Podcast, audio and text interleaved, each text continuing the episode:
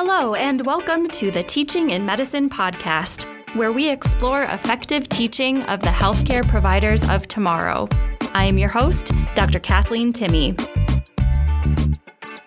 Welcome back to the Teaching in Medicine podcast after a couple months of winter break. Our guest today is Dr. Kristen Vaughn. She is a board certified pediatric hospital medicine physician at the University of Utah. She completed residency training at the University of Oklahoma and fellowship in PHM at Baylor. And I say board certified because she just passed her hospital medicine board. So congratulations on that. Exciting. Um, in addition to her clinical work, she is a course director for the Clinical Skills and Medical Decision Making course at the School of Medicine. She is also the course director for the pediatric admitting resident rotation. She has an interest in the area of giving feedback and has led sessions for residents and faculty on this topic. And we have been chatting for a while about reading a book on this topic called Thanks for the Feedback, The Science and Art of Receiving Feedback Well by Douglas Stone and Sheila Heen. They are also the co-authors of Difficult Conversations, How to Discuss What Matters Most, if anyone has read that book. So today is a special book club episode where we will focus on highlights from this book. So Dr. Vaughn, thanks so much for joining me today. Thanks for having me. I'm excited to be here. So I'm curious, what got you interested in the area of feedback? Yeah, um, I've reflected on this um, a lot over the past couple of years. And I think it actually started um, when I was much younger. I was a competitive gymnast for many years, um, kind of into college. And I think I really gained an appreciation for coaching and the recognition that somebody outside of myself could really help with my growth in whatever skill that I was working on. Um, and as I moved into medical school and kind of early in my residency, I didn't have kind of that go to person and I didn't really know how to seek that out. And so a lot of that coaching and kind of frequent feedback sort of fell off. Um, and I think that kind of ended up manifesting itself maybe a little bit in residency when I got surprised by feedback during a semi-annual evaluation that I had. And they started with the question of what happened? And I was so confused. And they went on to say that they were very worried, like everyone was very worried about me my first year. And now I'm one of their strongest seniors. So what happened? And after that feedback experience, um, I really shut down a lot. I think receiving the, like the most um, most improved award is always a little bit tough. but after reading this book, actually, I recognized that it really was an identity trigger for me, and that I thought I was doing fine, and it turned out that I wasn't. Um, and uh, from that experience, I really had an appreciation of not only how critical receiving feedback is to our professional development, but also kind of how it's delivered really affects how people take it. Um, and for me, being a more sensitive person, it took me a little bit to recover from feedback that actually was probably meant to be encouraging. And so that's probably kind of some background for um, for what got me interested and, and really the recognition of of why um, feedback is so important in the delivery of feedback, particularly.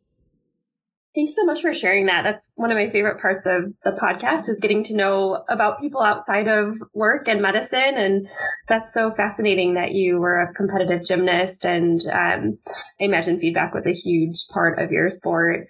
I uh, grew up dancing, and so I remember like our, our dance teachers as well in the studio was constant feedback um, all the time and expected. And it's interesting um, how feedback is given in, in various environments. But thanks so much for sharing that. Yeah, yeah, I can imagine. I didn't realize that we had such similar kind of backgrounds. yeah. Yeah, I danced in college and um, so was tasked with kind of giving feedback to the dancers that I performed with and also receiving feedback. We'd kind of take turns, you know, one half would perform the routine while the other half watched and you'd be paired with somebody. That person would watch you and give you feedback and then you would do the reverse where they would go out and do the routine. You would watch them and give them feedback. and then at the end of the day, you know, you're all expected to be friends and teammates. So there's um, really kind of an art in in doing that respect respectfully, but also you want the routine to get better, and so you have to communicate some of those you know more difficult pieces of feedback. Yeah, I can imagine that um, that gave you a lot of training and foundation in feedback. Um, yeah. Was that kind of the um, the start of your interest as well, or was there something else kind of along your um, kind of professional schooling that that made you interested in feedback? Yeah, I think that probably was my first uh, experience with really giving feedback. Was in college as a as a dance team coach, maybe a little bit as a resident assistant, having to communicate rules and um, things like that. But yeah, in medicine, I remember receiving some harsh feedback during fellowship. Um, comments along the lines of, you know, how could you be a second year and not know this? Like you, how do you, you know, how did you get this far and you don't know this information? Um, and comments like that really stung because I was trying what I, you know, my best and putting in, putting good effort in. Um, and so kind of reflecting on, on, um, you know, those moments. I kind of wish I had read this book back then because I could have identified why I was so triggered by those comments and could I find, you know, the truth in that comment and the thing to take away because there really was valuable clinical advice in there too, things I wasn't doing that I should have been doing or things I didn't know that I should have known. But it, it's hard to kind of, um, separate the two, separate that useful content from the way that it feels and the relationship with the feedback giver. Yeah. Probably more in fellowship um, did it come up for me. Yeah. Yeah. I love that kind of separating the content from the emotion of it is so important. Thanks for sharing. Yeah. Um, you and I have led sessions together on giving feedback, and I feel like that's a skill that we're all encouraged to develop. But if we could take a minute and reflect on the receiving piece of feedback, are there ways that you receive feedback now in your clinical role? Yes, definitely. Um, I think most of the feedback that I receive at this point, at least from learners, is written um, and after the fact, which I don't always love um, because it's hard to have a conversation, um, especially when it comes anonymously. But I think that gives our students and our residents a little bit of time to think and reflect on how the rotation went and how my interactions with them were perceived. Um, and the anonymity of it allows them, I think, to be a little bit more honest. I always try to sit down at the end of a week, especially on service with the residents, and have a feedback conversation that's meant to be um, kind of a two way street. I think that's tough. Um, it's tough for learners to give honest feedback to their attendings, um, especially if it's critical. I do get that sometimes, and I think our residents are great about that. Um, but I do get more robust feedback in a written format. And then from peers, um, it's generally much more informal. I think for a hospitalist, a lot of times our overlap is from the day shift to the night shift and then back again. And so if something got missed or if they had a lot of cross cover issues at night, some of the my clinical feedback comes informally from them in the mornings when they say, you know, I was dealing with this all night. Um, and, you know, that's helpful for me then to think through, oh, you know, I should have broadened my differential or ordered this lab during the day so that they didn't have to do that. Um, but that's probably kind of the main venues that I receive feedback now. Yeah, I think pretty similar for me, although I interface with residents a little bit less and interface with our fellows more. Um, I recently had a one-on-one meeting with my division chief, and that happens a couple times a year. And was generally pretty positive feedback, but I found myself using some of the tips from the, the book, probing for more like, what could I be doing differently? You know, what gaps do you see that I don't?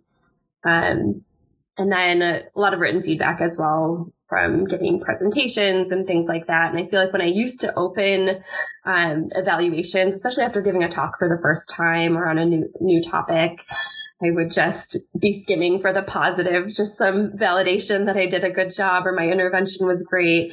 Um, but now I, I feel like I really appreciate some of the more critical feedback, the more constructive feedback, because then I can actually do something differently for next time and then kind of see how that improves the perception of the session or whatever it is. Um, but yeah, kind of similar ways to that I receive feedback. Yeah. I've noticed that in myself too, as I've gained a little bit more confidence in my role um, as a medical educator and as a physician it's a little bit easier for me to receive constructive feedback because I don't feel like I'm an imposter quite as much as I used to. And so it, it doesn't throw me kind of for a loop like it like it has in the past. Yeah. And that imposter syndrome does fade slowly over time, which is good. Um, we probably give a lot of feedback though in our roles. Are there common pitfalls that you see in learners when they're receiving feedback? Yeah, I think generally our learners are um, really open to feedback. I think in the clinical setting, it's hard to create time for a lot of meaningful feedback. And so when they do get it, my experience has been that they're very um, open to it and very excited to get it the instances where um, I've seen some pitfalls is usually when I'm bringing up an issue that isn't already on their radar and is a little bit of a surprise. And sometimes that's met with defensiveness or something that I learned in the book and have a name for now is switch tracking. Um, and so kind of changing the content of the conversation. Um, those are probably my two experiences. What about you? Yeah, I think, you know, we'll probably get into this a bit later, but there's the different types of feedback, appreciation, coaching, and evaluation. And I think sometimes what I'm providing is evaluation to the learners, like how I how I feel like the clinic session went or how the rotation's going so far. And I wonder if sometimes learners, especially busy fellows, um, are expecting more appreciation or are in more of a mental place to receive appreciation. And what I'm providing is more constructive. So I think knowing what the purpose of the feedback session is, I think can be helpful from the recipient perspective. Um, I would say if they're just kind of looking for for a boost or, or for some appreciation comment and that doesn't come through, um, that can be a, a pitfall. Definitely. Um, so I'm interested to know, um, what kind of motivated you to read this book other than the podcast, obviously? Um, what was your interest in, in thanks for the feedback? Yeah, I can't remember where I first heard about this book. I don't know if it was recommended by somebody who gave a talk or um, I think that that book Difficult Conversations has been on my radar for a little while. And so maybe just kind of knowing about the authors um, of this book. But I find myself giving a lot of sessions on how to how to give feedback effectively and really feel like there's another side um, to that skill set and that equation. And so I really just wanted to understand, um, both for when I'm giving sessions to learners, not only how they can start to be good givers of feedback, but how they can receive feedback in the best way. And also for myself, both personally and professionally, I feel like, um, you know, a lot of my training and um, you know, early on in high school and college was all positive reinforcement, you know, doing well in school, getting good grades, earning, you know, awards or whatever it was. I feel like that's probably the story for a lot of us going heading towards medicine. And then, you know, once you have this job that is so clinically important that you need to be a good receiver of feedback in order to take care of good care of patients and good care of each other. Um, I just know that it's something I want to become better at when I think about, you know, those times in fellowship where I received more critical feedback and really just kind of wrote it off as the recipient or the giver being harsh. Um, I want to be able to respond more gracefully in those situations and, and learn from it and grow. And I truly want to be somebody with a growth mindset. So I, yeah, part of it was hoping to gain some messages to share and also do better myself. Yeah. Yeah. That's great to hear. It was, this book has been on my radar to read for a while and probably for really similar reasons. Um, recognizing that there's a lot of value in the feedback that we receive. And even if it's not delivered well, um, there's a lot that we can still take away from it and a lot of growth to be had. So, um, yeah, I like um, on the front cover of the book, they have this post it note that says, Thanks for the feedback, even when it is off base, unfair, poorly delivered, and frankly, you're not in the mood. So I love that. I'm sure we can all relate with being in those situations. Mm-hmm. so, kind of your general um, impression of the book, was there anything that surprised you? Yeah. Um, there were a couple of things that really that really resonated with me and things that I didn't recognize before. Um, I think it was framed in a nice way. So one of them, um, they called it the Magic 40.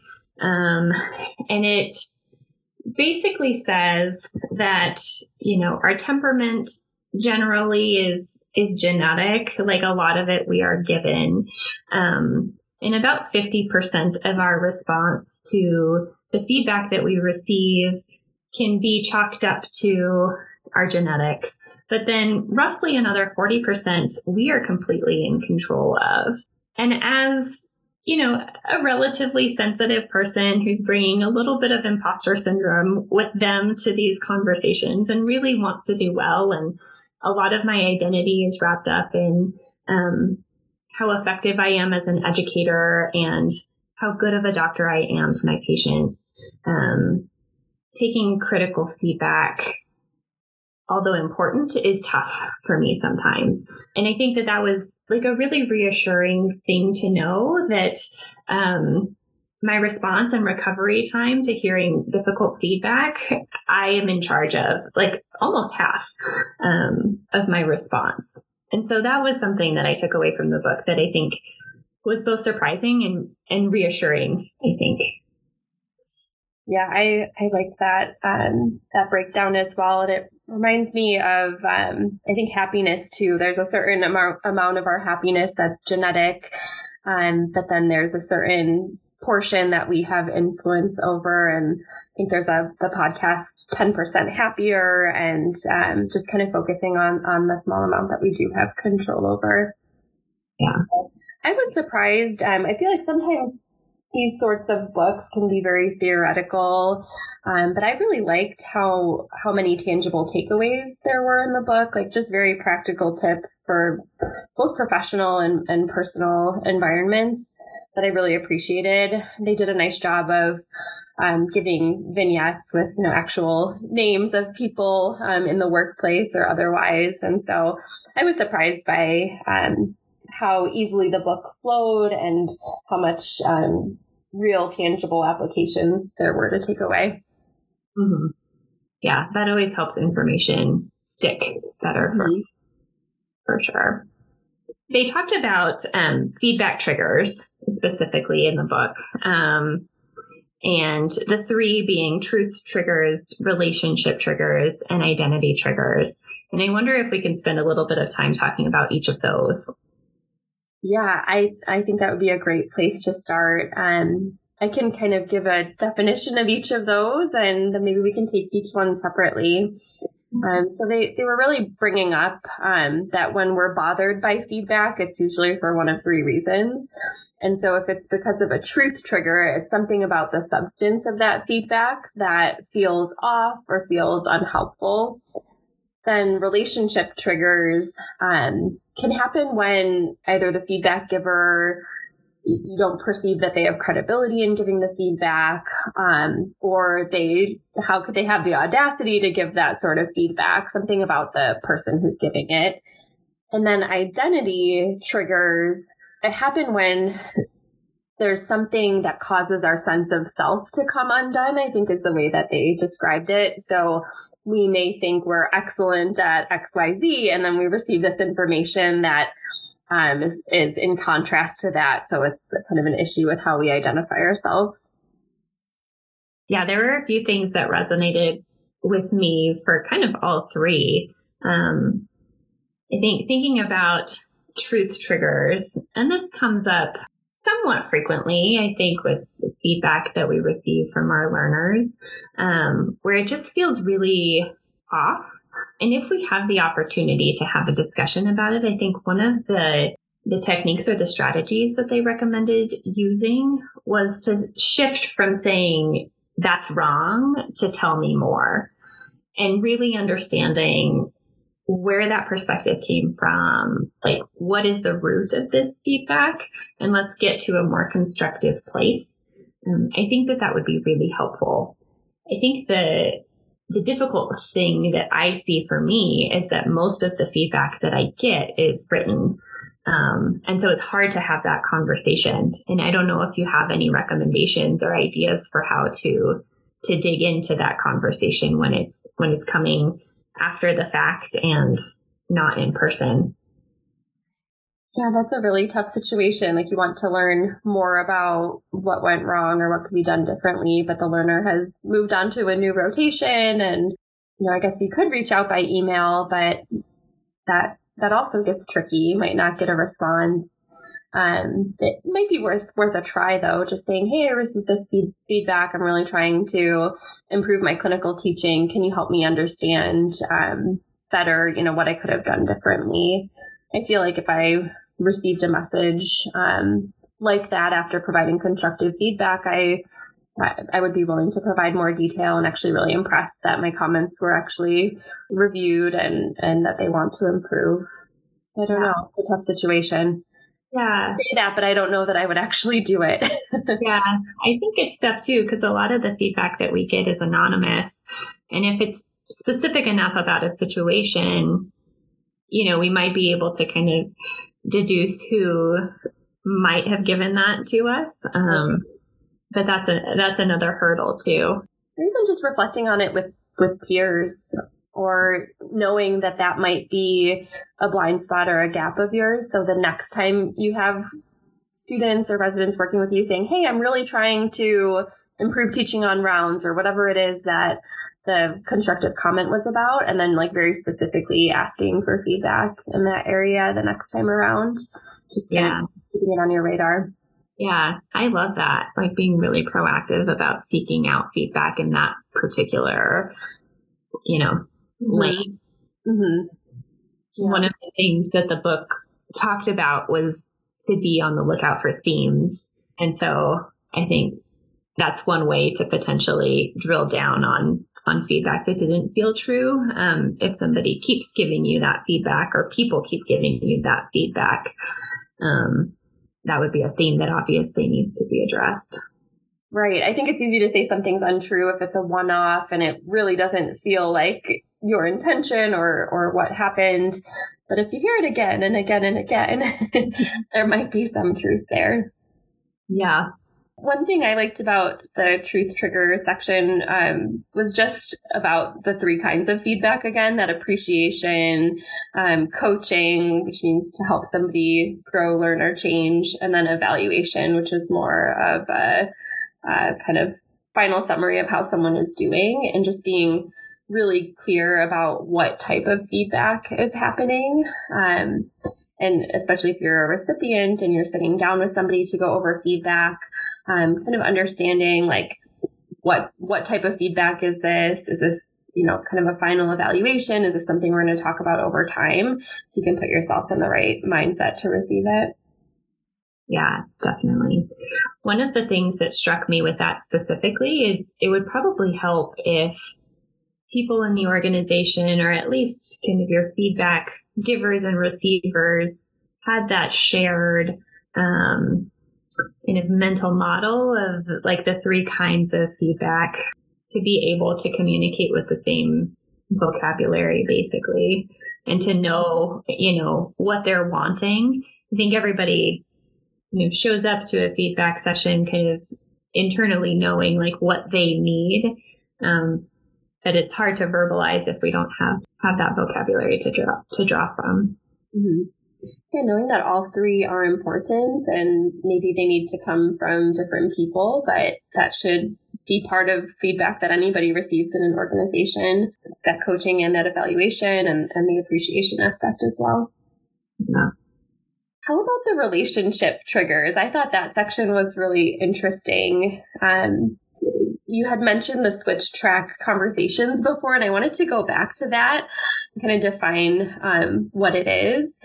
And so, my understanding, and, and correct me if I'm wrong, is that oftentimes you're giving feedback or receiving feedback about a specific issue. And then at some point, the conversation devolves into something else. And so I was thinking about this kind of in my personal life mostly, but um, receiving feedback that, hey, like, this you know the the room looks like a mess. Like can you at least put away your stuff? That kind of a that kind of feedback. But then it uh, it can easily devolve into hey you never pick up your stuff. You throw your work bag here. Like everything is a mess. Everything is all over the place. Can we just try to like put things back where they belong? Um and you know what what starts as as one specific thing can easily devolve into something totally different. Mm-hmm. um, and that's called a switch track conversation. And so um, being aware that that can happen in, in feedback conversations. Yeah. That very much resonated with me as well in my personal life. And and I recognized that my partner and I do that uh, not infrequently when we get into disagreements. Yeah. Um, and I think lesser, but to like a certain extent, that can happen with um, feedback that's given in a professional setting too. And the problem with that is that, and this was my understanding additionally, was each person brings their own their own concerns to the conversation and they're really trying to get the other person to hear them and both of them are talking past each other um, about very different topics. And it's not landing because the other person is talking about something totally different. Um, and i think recognizing when that has happened and and naming that and addressing both individually is really important. I think that's that can be hard to do and and requires really explicit communication. Um, that was something that's that came up a lot in the book for me. Um, was just how critical like good, open, clear communication was in all of our feedback interactions. Yeah, I agree. Was there anything else in relationship triggers that you wanted to talk about? Yeah, I think the thing that stood out to me for this one is to be careful to not dismiss um, the insight of like newcomers or outsiders to the situation. I think that's really easy to do. You know, if we have like a really early learner that's giving us feedback that feels off, I think remembering to recognize that they have a very unique perspective. And especially if they're talking about how you know, they are learning from you how effective your teaching is. There's a lot of value in that. And they're the ones being affected by your educational skills. And so, regardless of how it's delivered, I think we should be careful to not discount the feedback of our students, people that seem like outside of our our organization or or what we're doing. Yeah, I think that's great. And remembering perspectives of the nurses and medical assistants are also really valuable and they may see things that, that we don't necessarily see. Yeah, definitely. I think we had both kind of talked about identity triggers leading up to this. Um, was there anything specific from from that that you took away from the book? Yeah, I think we talked a little bit about the growth mindset, kind of sh- shifting from something is either right or wrong, um, kind of fixed judgments about about skill sets and moving more towards like feedback is an opportunity for you to get better. Um, so that was one point for me. The other kind of phrase in the book that I really liked um, was about trying to identify what this is about and what this isn't about. And so remembering that feedback is about a specific skill or a spe- specific clinical encounter. Um, just thinking of another type of feedback is patient feedback um, that we receive, um, both positive and constructive. And so knowing like what this is about, this is about a specific encounter that I had with a specific patient on a certain day. And what this isn't about, it isn't about my worth or value as a physician in sum, um, and just kind of separating, separating the 2 mm-hmm. Yeah.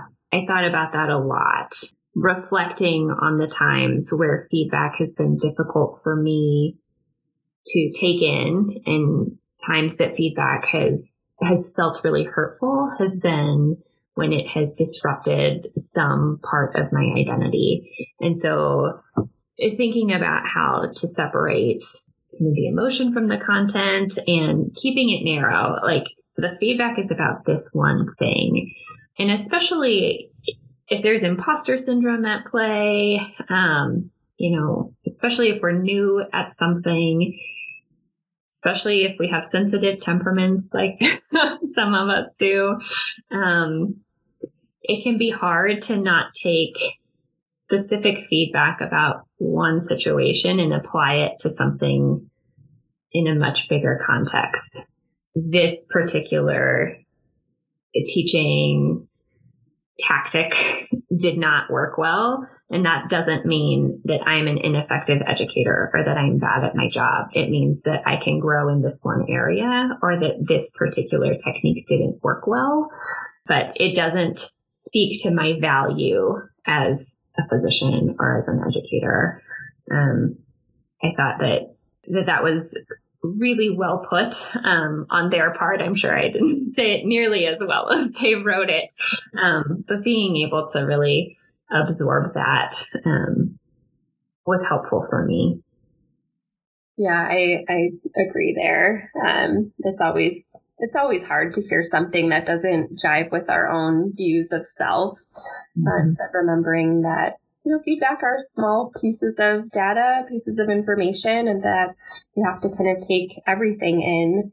Um, they had mentioned that bad news is emotionally louder than good news. So you may you know, in reviewing your evaluations, you may have reviewed 20 glowing comments about your teaching skills. And then there's that one comment about that one ineffective strategy that was, that was attempted. And that's the one that's so much louder than, you know, the 20 other pieces of good information. Yeah, definitely. Um, we have kind of alluded to the three different types of feedback, but I just wanted to revisit those. So there's appreciation, coaching, and evaluation was it helpful or informative for you to learn about those different types of feedback? I feel like for me, that was one of the most eye opening parts of the book. Yeah, same. Um, I had never broken it down that way, although having it broken down for me, it made so much sense. Mm-hmm. Um, I think when I sit down to give feedback to my learners, it's a lot of like um, kind of blurring of all three. You know, we sit down, we acknowledge the things that they have done well. We try to make a point of, you know, giving them some coaching and what they can improve upon. And then our evaluation is kind of based in some of that feedback that they were given. And I think being intentional about separating it is I recognize really important. And as a receiver of feedback, it's much less stressful and I can listen to the feedback a lot better if I know that it's coaching rather than evaluation. And then being clear about do I have a chance to change this evaluation or is this going to be written down somewhere? Does this, what effect does this have on me? Um, is really important to how I hear the rest of the conversation. And as a giver of feedback, I think it's important to keep those things in mind. Yeah, it really helps to kind of anchor the conversation. And I think it helps in understanding what the relationship is. Like, is this a relationship where I'm con- going to continue to be coached by you over time? Kind of how I see my relationship with my division chief or, you know, different supervisors of projects where I'm going to receive feedback, have a chance to grow, keep receiving feedback, and eventually, you know, and end up being more effective at, at whatever it is.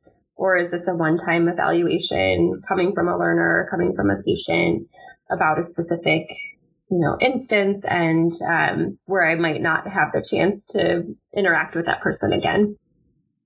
Yeah.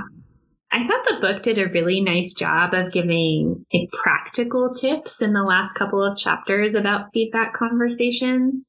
Um, I was wondering if you wanted to to talk about some of those. Yeah, I thought the last it was the last three or four chapters really um, provided advice about how to have these conversations, and then some some good takeaways there. One of the things that stood out to me is there may be situations where you have to create boundaries around receiving feedback and you know maybe more in personal than professional environments. I don't know that we can necessarily tell our bosses like, "Hey, I'm just not going to receive feedback from you anymore." Um, but they talked about a couple different types of boundaries. Um, and one of them was not now, like I really want to receive this feedback, but now is not a, a, good time for whatever reason. I want to be in a in a better place, either in terms of time or a better emotional place before we have that conversation. And there may be times in certain relationships where you have to say, um, I can't receive feedback from you on on this anymore. And in order for our relationship to keep um, keep existing and moving forward, I just can't receive feedback on that and whether that's you know setting boundaries about my parenting style is my parenting style and i and i don't want to receive any more feedback from you on that um thankfully have not been in that place yet but um could see you know the the value of establishing those boundaries um, so if it does feel unsafe in the feedback that you're receiving, know that that there are ways to kind of put boundaries around that. Yeah. And I can't remember if this came up kind of in this section of the book, but one of the things that I took away um, in one of the illustrations that I thought was really impactful was the emotional acre. It it said basically that everybody is born with and everyone has a right to their own emotional acre, like basically an acre of land and you can do whatever you want with your space. You can like plant an orchard or a garden, um, or you can make it a junkyard and collect like a bunch of trash, and that's that's on you. like that is totally your prerogative, um, and it's also up to you to create kind of your fence around that acre, um, and you get to decide who gets to come in and how much agency they have on your land. Um, and I thought that that was just a nice illustration of, okay, these are my emotional boundaries. Like this is, these are the people that I'm allowing into my space. This is what, these are the parts of my acre that I'm willing to share or receive feedback about. Um, but this is, you know, this is mine. Mm-hmm. Um, and I liked that that picture. Yeah, I did too. So like you can enter my junkyard, but I don't want to hear any comments about the junk that is around in this corner of my acre. yep, exactly. Yeah. Um, there were a couple other things that I that I pulled out towards the end of the book. Um, one pearl was to try small experiments. So if somebody gives you a piece of feedback that you maybe disagree with, so say, you know, this, this happens with different talks and lectures that I give, like needs to be more interactive, um, needs more time for small group breakouts, less slides, things like that.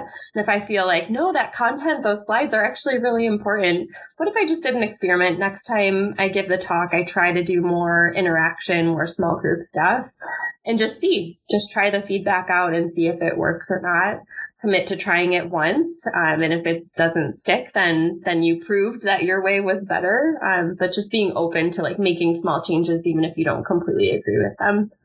Mm-hmm.